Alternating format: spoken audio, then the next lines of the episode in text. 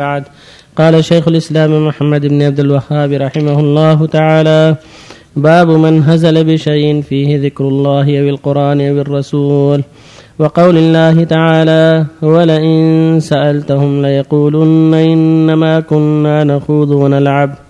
عن ابن عمر ومحمد بن كعب وزيد بن أسلم وقتاده دخل حديث بعضهم في بعض أنه قال رجل في غزوة تبوك ما رأينا مثل قرائنا هؤلاء أرغب بطونا ولا أكذب ألسنا ولا أجبن عند اللقاء. يعني رسول الله صلى الله عليه وسلم وأصحابه القراء.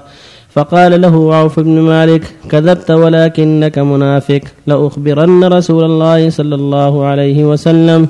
فذهب عوف إلى رسول الله صلى الله عليه وسلم ليخبره فوجد القرآن قد سبقه فجاء ذلك الرجل إلى رسول الله صلى الله عليه وسلم وقد ارتحل وركب ناقته, وركب ناقته. فقال يا رسول الله إنما كنا نخوض إنما كنا نخوض ونتحدث حديث الركب نقطع به عن الطريق. فقال ابن عمر كأني ينظر إليه متعلقا بنسعة, بنسعة ناقة بنسعة ناقة رسول الله صلى الله عليه وسلم وإن الحجارة تنكب رجليه وهو يقول إنما كنا نخوض ونلعب. فيقول له رسول الله فيقول له رسول الله صلى الله عليه وسلم أبالله وآياته ورسوله كنتم تستهزئون. ما يلتفت إليه وما يزيده عليه. وصلى الله على نبينا الحمد لله وصلى الله وسلم على رسول الله وعلى آله وأصحابه ومن اهتدى بهم أما بعد فالمؤلف عقد هذا الباب. المؤلف هو الإمام العلامة شيخ الإسلام زمانه محمد بن عبد الوهاب بن سليمان بن علي التميمي الحنبلي رحمه الله. الإمام الذي قام بالدعوة إلى الله في زمانه وإرشاد الناس إلى ما خلقوا له من توحيد الله وطاعته وبيان ما عليه كثير من الناس من الشرك والتعلق بالقبور وأصحاب القبور وبالجن وغير ذلك. وذلك في منتصف القرن الثاني عشر. الهجري إلى أن توفي رحمه الله سنة ست ومائتين وألف من الهجرة. يقول رحمه الله باب من هزل بشيء فيه ذكر الله أو الرسول أو القرآن. الجواب أنه كافر. من استهزاء بالدين بالله أو بالرسول أو بالقرآن أو بالإسلام فهو كافر بإجماع المسلمين. قد ذكر أهل العلم في كل مذهب هذا المعنى في باب حكم المرتد وهو المسلم يكفر بعد إسلامه. ذكروا الاستهزاء وذكروا الأشياء الأخرى المكفرة في باب حكم المرتد ومن ذلك الاستهزاء بالله أو بالرسول أو بالقرآن أو بأصحاب النبي صلى الله عليه وسلم. وقد صنف أبو العباس بن تيمية رحمه الله كتابا سماه الصارم المسلول في شاتم في حكم شاتم الرسول. ذكر فيه الأدلة وكلام أهل العلم في هذه المسائل. قال الله تعالى المنافقين قل قل أبي الله وآياته ورسوله. كنتم تستهزئون. لا تعتذروا قد كفرتم بعد إيمانكم. وهي نزلت في قوم خاضوا في غزوة تبوك وقالوا ما رأينا مثل قرائنا هؤلاء. أرغب بطونا ولا أكذب ألسنا ولا أجبن عند اللقاء. يعني من الرسول وأصحابه. إنهم جبناء ما همهم إلا بطونهم. كذبة. وهذا شر عظيم وبالله وفساد كبير وتهمة عظيمة للرسول وأصحابه. ولهذا أنزل الله فيهم ولا إن سألتهم لا يقولن إنما كنا نخوض ونلعب قل أبي الله وآياته ورسوله كنتم تستهزئون لا تعتذروا قد كفرتم بعد إيمانكم. فجاء الرجل المتكلم قد ركب الرسول صلى الله عليه وسلم ناقته وجعل يتعلق بنسعتها يعني بحبل الذي في بطنها ويقول يا رسول الله إنما كنا نخوض ونلعب ونتحدث حديث الركب. نقطع به عن الطريق. ما قصدنا الحقيقة.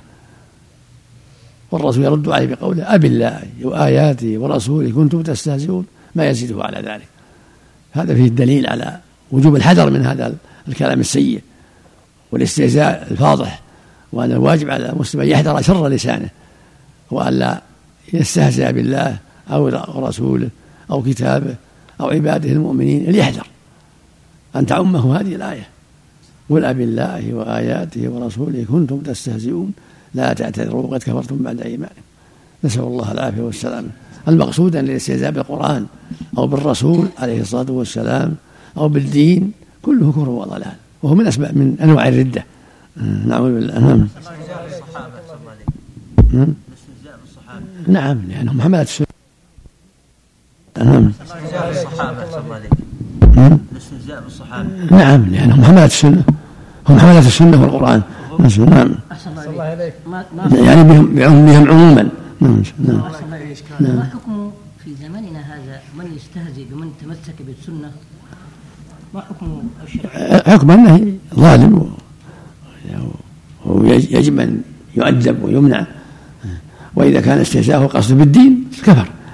أما كان استهزاءه بالإنسان نفسه وما كونه آه، في مشيته أو في كلامه أو في آه، أشباه ذلك هذا يكون محرم.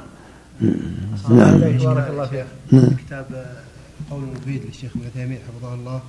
يقول إن سب الرسول صلى الله عليه وسلم تقبل توبته ويجب قتله بخلاف من سب الله فإنه تقبل توبته ولا يقتل لأن لأن حق الله دون حق الرسول صلى الله عليه وسلم.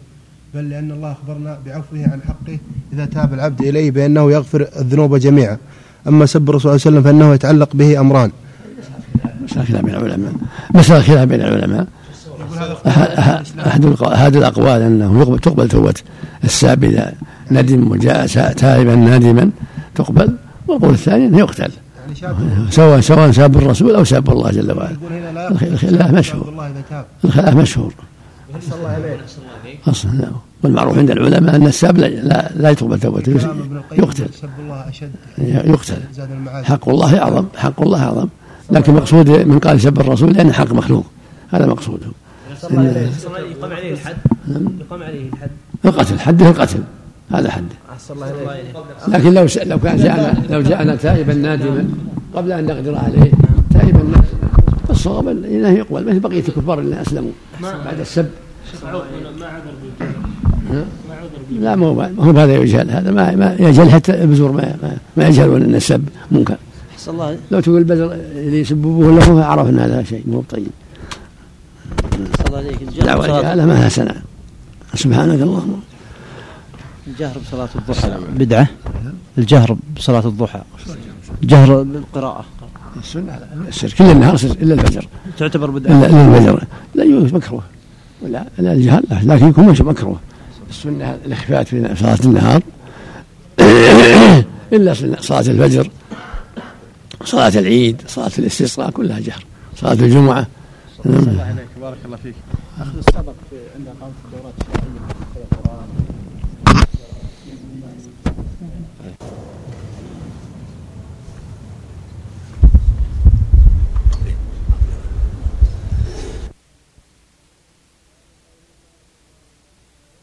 الوهاب رحمه الله.